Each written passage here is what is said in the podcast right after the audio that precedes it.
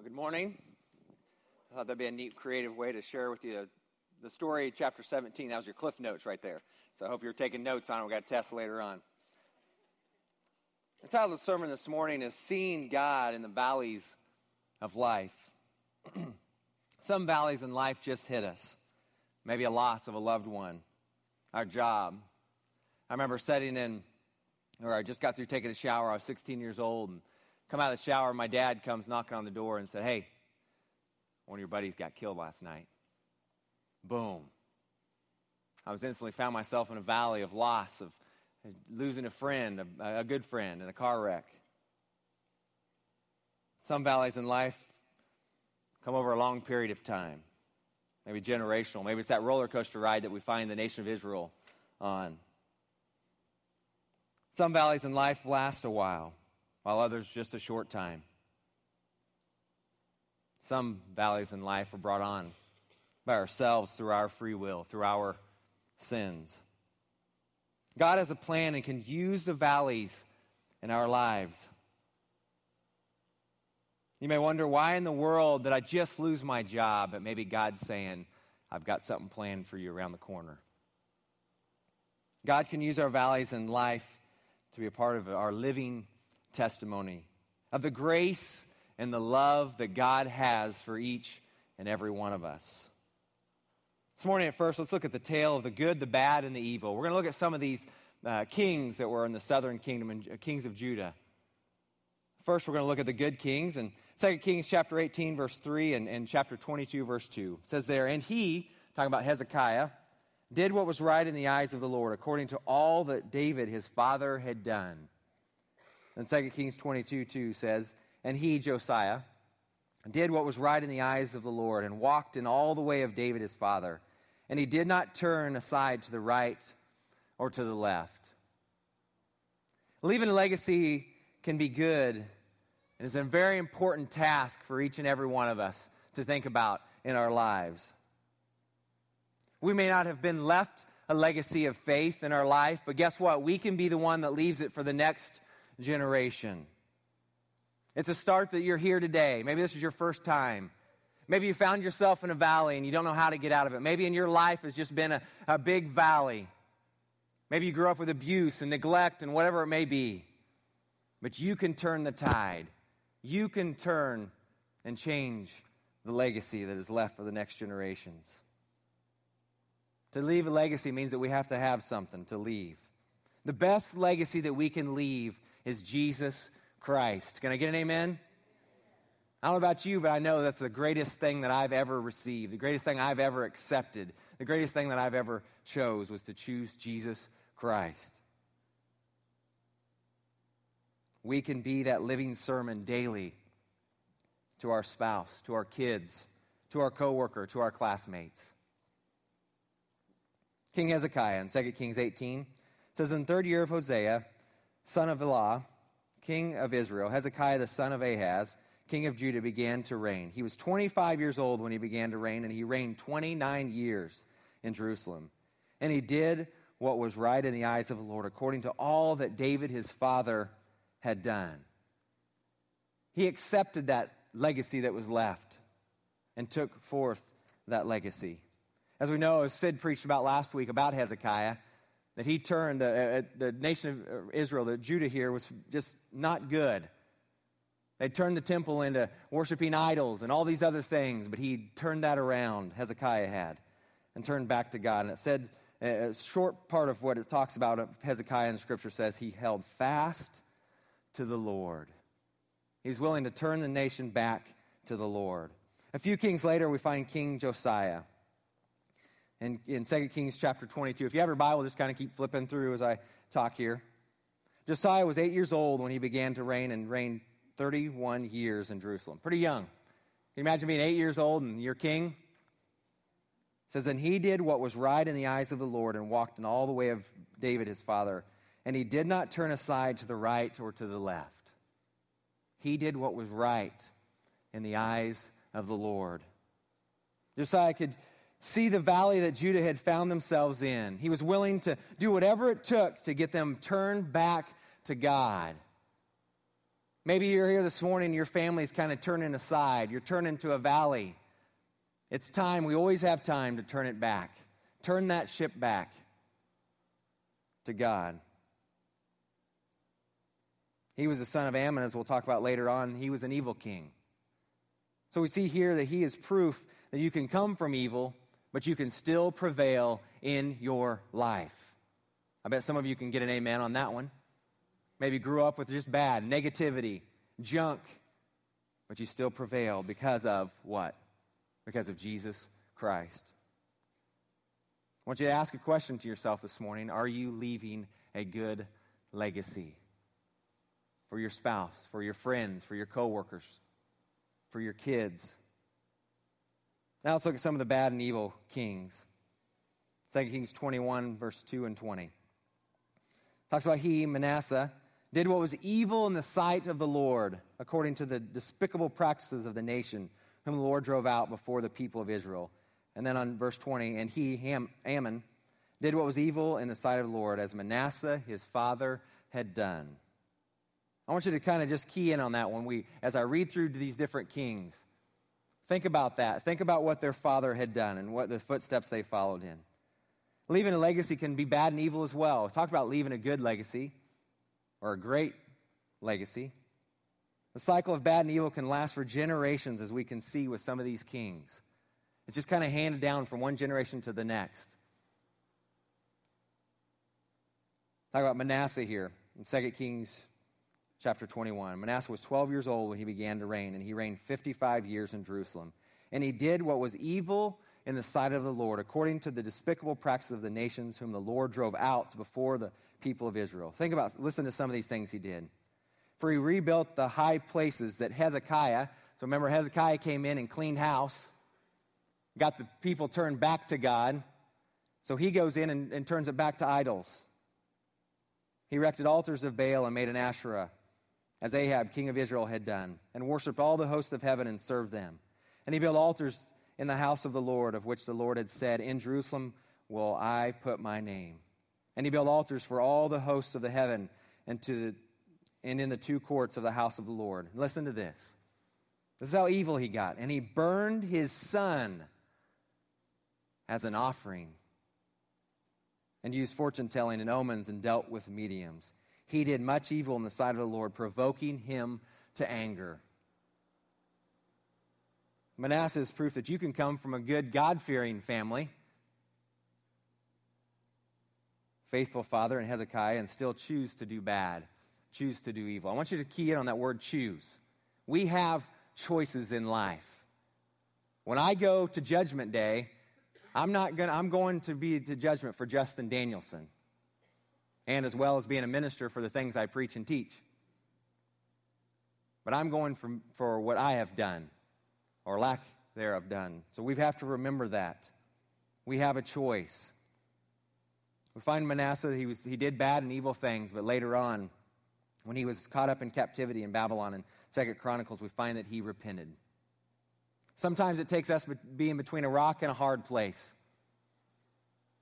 to finally look up, to finally maybe accept God, accept Jesus Christ. I grew up with a little bit, and I'll talk about it here later, but for me, that rock and hard place was my freshman year of college. I had all these choices I had to make, and, and I made my mind, I'm not going to do these things. And I found myself my freshman year doing some of the things I said I would not do when I got there. Man, I was beating myself up. And, but after that freshman year, I went back home, got back right with the Lord, started getting my path straight with Him. Sometimes it takes between that rock and a hard place. Go to Amon. We talked about him earlier in 2 Kings 21 19 and following. Amon was 22 years old when he began to reign. And he did what was evil in the sight of the Lord, as Manasseh, his father, had done. You see in this legacy that's left? He walked in all the way in which his father walked and served the idols that his father had served and worshiped them. He abandoned the Lord, the God of his fathers, and did not walk in the way of the Lord. Maybe you came this morning and you have abandoned the Lord. You've accepted Him, you've walked with Him, but you have found yourself abandoning Him. There's hope. And we'll share that here in a little while. There's hope. Amon chose not to walk with the Lord. He had this position of being a king, but he chose not to walk with the Lord. Jehoaz, we find in 2 Kings 23, Jehoaz was 23 years old when he began to reign and reigned a whopping three months. But in that three months, he did what was evil in the sight of the Lord according to all that his fathers had done. Jehoiakim in 2 Kings 23 25 when he took over. And it says he did what was evil in the sight of the Lord according to all that his fathers had done. Jehoiachin, same thing, 18 years old, became king. And he did what was evil in the sight of the Lord according to all that his fathers had done. If you are a father here this morning, are you getting the message? We have a choice to make a good legacy and leave one, or we have an opportunity to leave a bad and evil legacy. Boy, we need to step up to the plate. Am I right? We need to step up. Look at these guys. They kept following their fathers. They kept doing evil and evil and evil. We have to choose to make the right decisions. It is our choice. Don't blame it on anybody else. It is your choice to choose Jesus Christ, accept Him, and live for Him and Him alone. Not for self anymore, not for somebody else. Look at this over and over. They fell to Babylon. Then Zedekiah comes up. Once again, 21 years old, he became king, and he did what was evil in the sight of the Lord according to all that Jeho- Jehoiakim had done. For because of the anger of the Lord, it came to the point of Jerusalem and Judah, and he cast them out from his presence.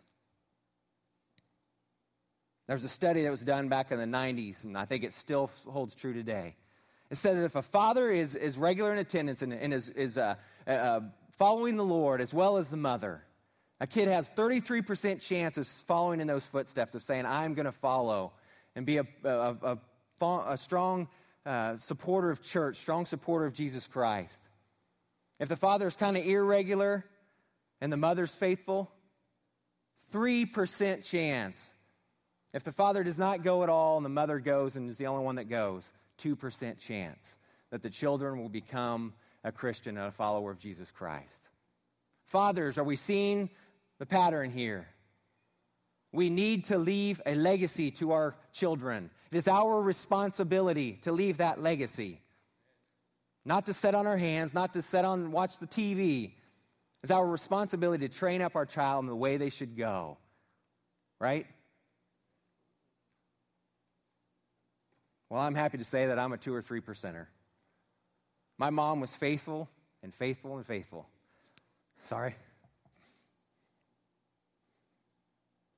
But I'm so glad of the faithfulness of my mom. My dad was early on. He kind of started not going very much.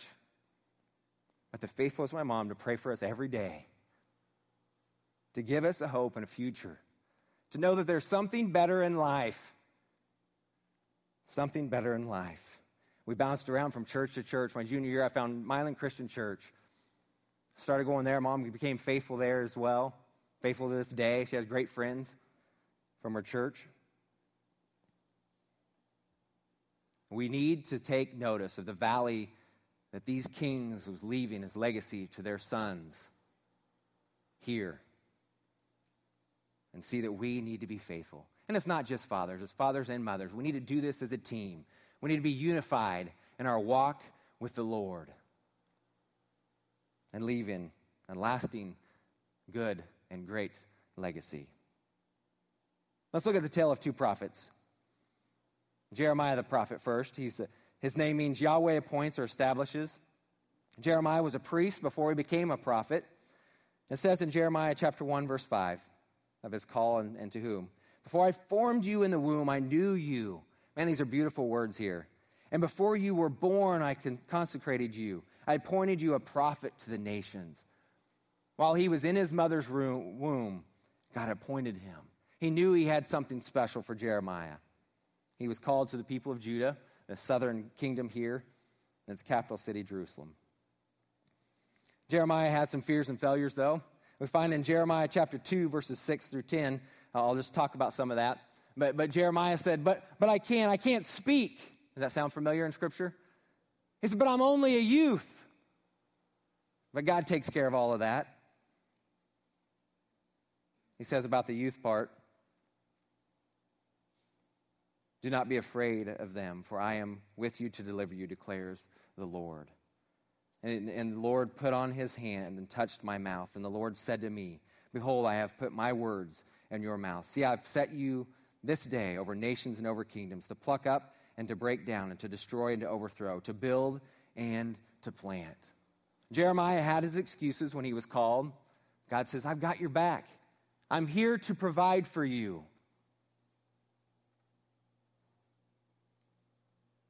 God may be calling you today and you may be holding back. Well, well but I can't share the gospel with so and so. Yes, you can. You have a testimony that you can share with them of how God has worked in your life, how He has turned you maybe upside down, inside out, and whatever else, and how He's turned your life around. He will provide for us. Jeremiah's mission and message was to urge the people to turn from their sins. Jeremiah 2 8, 19 says, Your evil will chastise you, and your apostasy will reprove you. Know and see that it is evil and bitter for you to forsake the Lord your God. The fear of him is not in you, declares the Lord, God of hosts. How did the people respond to this? 40 years. 40. Zero response. But Jeremiah stayed faithful to what God called him to. Mean, he's also known as a weeping prophet. He wrote Lamentations. You can read through that as well. But 40 years. Charles Spurgeon talked about a, some missionaries in the 1700s that went to Greenland. They went to work with this indigenous uh, uh, tribe, and, and as he was working with them, or they were working with them, they didn't even know that there was a God. They didn't even know about Jesus Christ. So they tried to t- start teaching them just basic this, this, this, or whatever it was. It went on for years without a single convert. And then this is what he wrote. It said one day one of the missionaries happened to read to a poor Greenlander the story of Jesus bleeding on the cross and how God had sent his son to die, that whoever believed in him should not perish but have eternal life. And the Greenlander said, Would you read that to me again? What wonderful words. Did the Son of God die for, for us poor Greenlanders?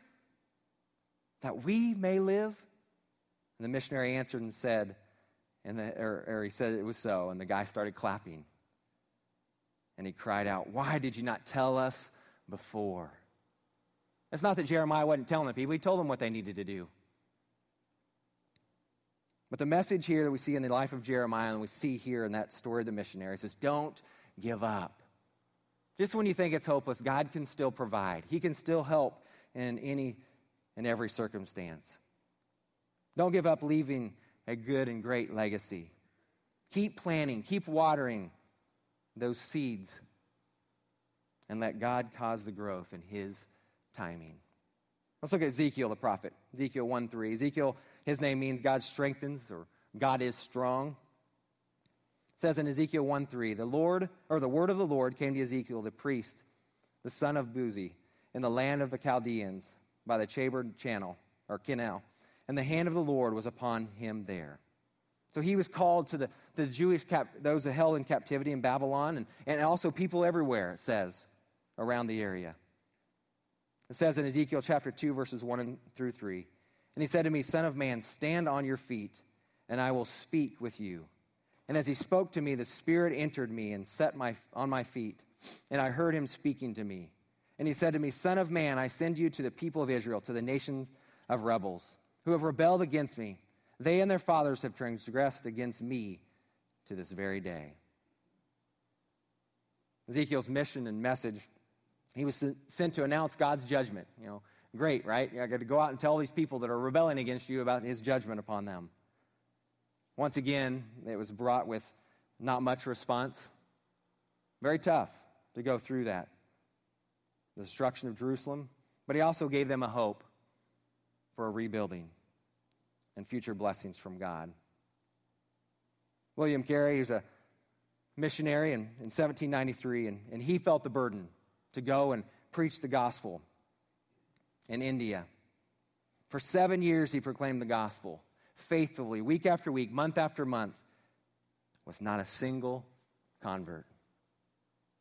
He struggled. There's some doubts at times. He was discouraged, but he never gave up. He never was defeated. He wrote this to his sisters I feel as a farmer does about his crop.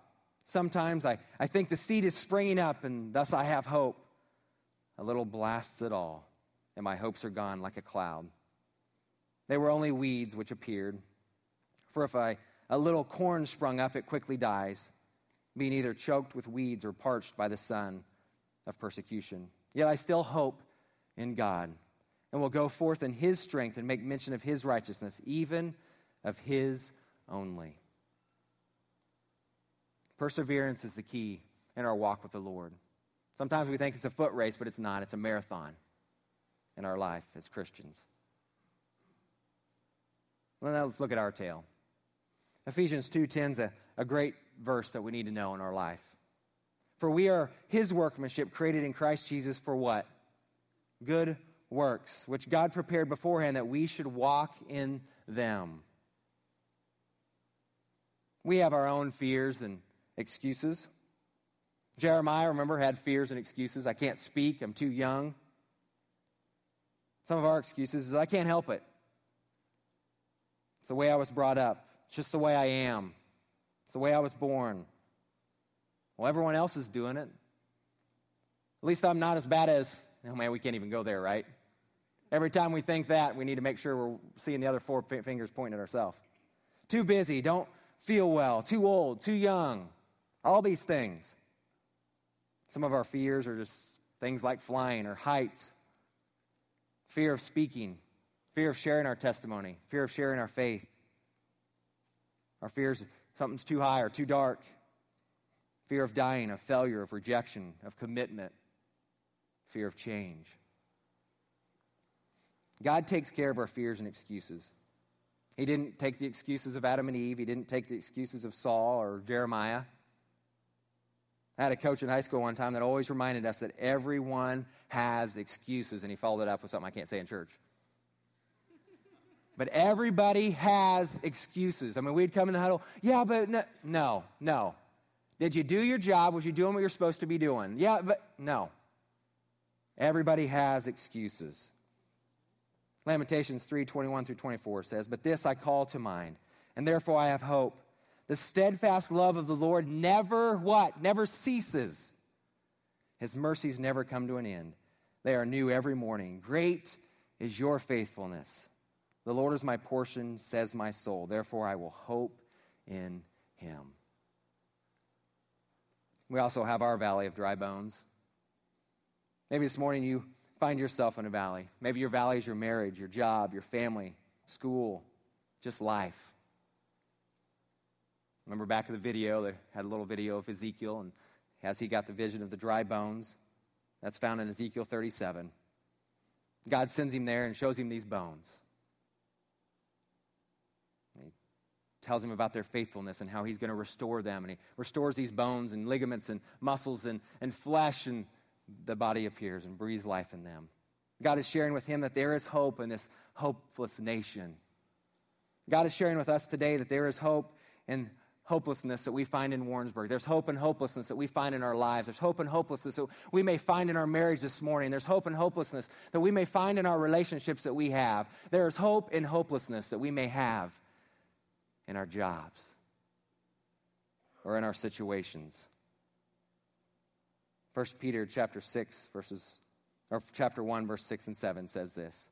In this you rejoice, though now for a little while, if necessary, you have been grieved by various trials, so that the tested genuineness of your faith, more precious than gold that, per, that perishes, though it is tested by fire, may be found to result in praise and glory and honor at the revelation of Jesus Christ. Know that there is hope in what seems to be your hopeless situation. Grow from your valley, grow from your pain, grow from your hardships. Share how Christ is getting you through that. Write it down, journal it, and you can look back and see that God has got me through a lot. The last thing this morning is our helper. God gave us the Son, Jesus Christ, to die on the cross for our sins through his unconditional love and unconditional grace that he gives us. He also, though, gave us a helper in the Holy Spirit. It talks about in Acts 2.38 as a free gift at baptism. of the Holy Spirit. You have to remember that we are, as a Christian, the dwelling place. We are the temple of the Holy Spirit. It's not in the building anymore, but it's in us. When Jesus ascended in Acts chapter 1, he reminded the disciples that there is something greater coming in you. That is the Holy Spirit to help guide, guard, and direct and protect us. We got to remember that we are his workmanship, created for good works. Allow the Holy Spirit to work in your life. When you get a nudge from the Holy Spirit, move. In closing this morning, how do we get out of these valleys? Number one thing that we can get out of our valley is if you have not accepted Jesus Christ, you need to accept Jesus. You need to accept and give your life to Jesus. Put your faith in Him, repent of your sin, confess Jesus as Lord, be baptized, and live out your life. Keep living out faith. Be faithful. And having a hope and faith that God will get you through. Through prayer, through friends. We have to have others that are helping us through. Don't lone ranger your valley. There are many faces and names in this room right now that can testify to the faithfulness and the love of God. The God that has brought you out of the valley of the shadow of death to be risen in newness of life and into the light of the one true King, Jesus Christ. Let's stand. If you're here this morning and you desire to give your life to Jesus, today should be your day. Do it today. Don't put off tomorrow what you can do today. Maybe you just need prayer. We've got prayer partners in the back corner, they'll pray with you. Let's sing.